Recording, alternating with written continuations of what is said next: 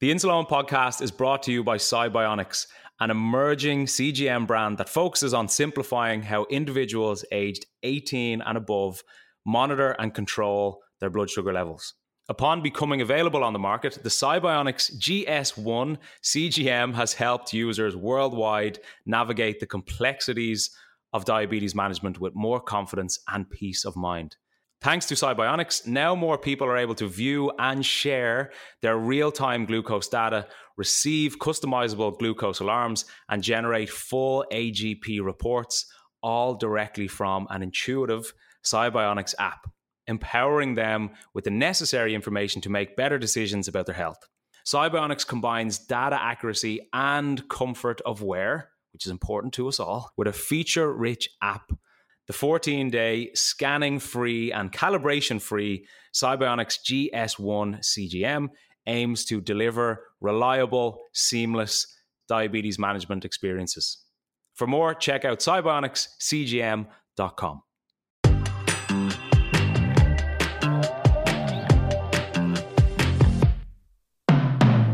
How's it going? It's Owen here, and for World Diabetes Awareness Month, we are doing something a little bit different. Every single day in November, we will be releasing a brand new episode with practical tips, practical insight, and practical advice you can implement with your own diabetes management. This is 30 days to change your life with type 1 diabetes. But remember, this is all from my own experience. If you have any issues or concerns, regarding your own diabetes, please contact a medical professional. Now, enjoy this episode. So, today's topic is treating high blood sugar. And if you listen to this podcast, you definitely know how much I hate high blood sugars. It's probably a controversial thing to say in the diabetes world, but I much prefer being lower than higher. I hate the feeling of being high. I feel as if my blood is like hotter than it normally is. I feel sticky. I feel groggy. I have a headache. And it's just not a place that I want to be physically and mentally. So I try to avoid highs as much as possible, understandably. That doesn't mean that my blood sugar doesn't still go high from time to time. And that's part of managing your diabetes. You're going to get highs. You're going to get lows. So what I want to do is just briefly go through how I treat my high blood sugars. So I will uh, treat high blood sugars in, in various different ways, but I'm just going to keep it nice and simple and brief for you. So if my blood sugar is high and I know it's stubborn and I know it's staying there and I know I don't have active insulin on board, so it's not coming back down. A few things that I do. Number one, I try and identify where that high actually came from.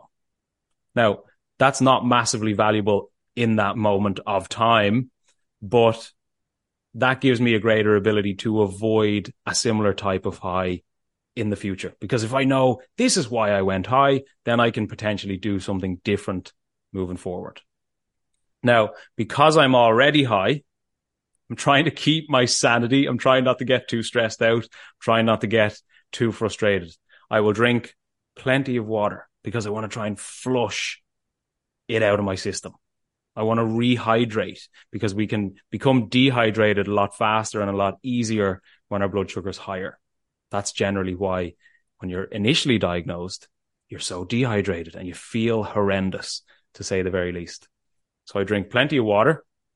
If I can, I will try and move, meaning can I be active? Can I go out for a 5, 10, 15 minute walk to try and naturally bring my blood sugars down? Try and increase my insulin sensitivity so that my blood sugar isn't as stubborn as it would be if I was just sitting down watching TV. The next thing I'll do is this isn't in a particular order, by the way. These are just the things that I pay attention to. I will consider physically taking insulin because if my blood sugar is high and it's stubborn, obviously taking a correction dose is going to work well to bring my blood sugar down. Now, it's really important, much like your insulin to carb ratio, that you have some clarity around your correction dose or your correction ratio. Instead of saying, my blood sugar's high and I'm just going to take a random dose of insulin and hope for the best. And then you inevitably crash and you're frustrated and pissed off. Try and have clarity, clarity around what you actually need.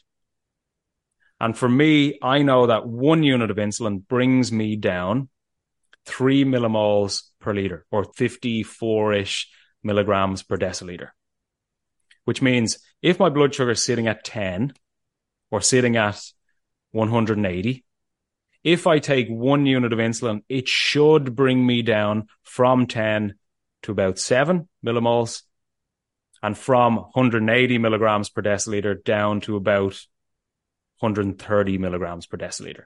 Should. So by me simply understanding that fact for myself, I know that if I'm at 10, I can take one unit. If I'm at 15, I can take two or three units.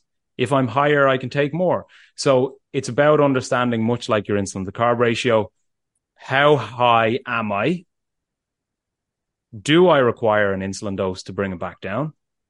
And if I do, what's my calculation for it? Do I have a, a system in place that allows me to correct the high as fast as possible without seeing that big rebound drop or rebound hypo? So as I said, I drink plenty of water. I move if I can. I'll take a correction dose if needed. My next meal won't have carbohydrate. And the purpose of that for me is it just gives me more clarity and simplicity around my blood sugar over the next one, two, three, four ish hours. If I feel as if my blood sugars are still kind of settling from a high blood sugar, my next meal being, say, mostly protein, mostly veg, but small enough that doesn't require insulin, it just lets me know that, ah, yeah, my blood sugar is just going to continue to settle here. I don't want to risk another high or another drop that soon after just correcting a high. And again, much like I said at the start, it's really important that instead of you just being frustrated and annoyed and reacting too quickly, that you actually analyze why your blood sugar is high. And something that I always say to myself and something that I want you to take is analyze objectively, don't react emotionally. Easier said than done. But if you actually understand my blood sugar is high because of X, it gives you more confidence and it gives you a greater ability next time to do something different or to avoid something so that your blood sugar isn't going as high so frequently.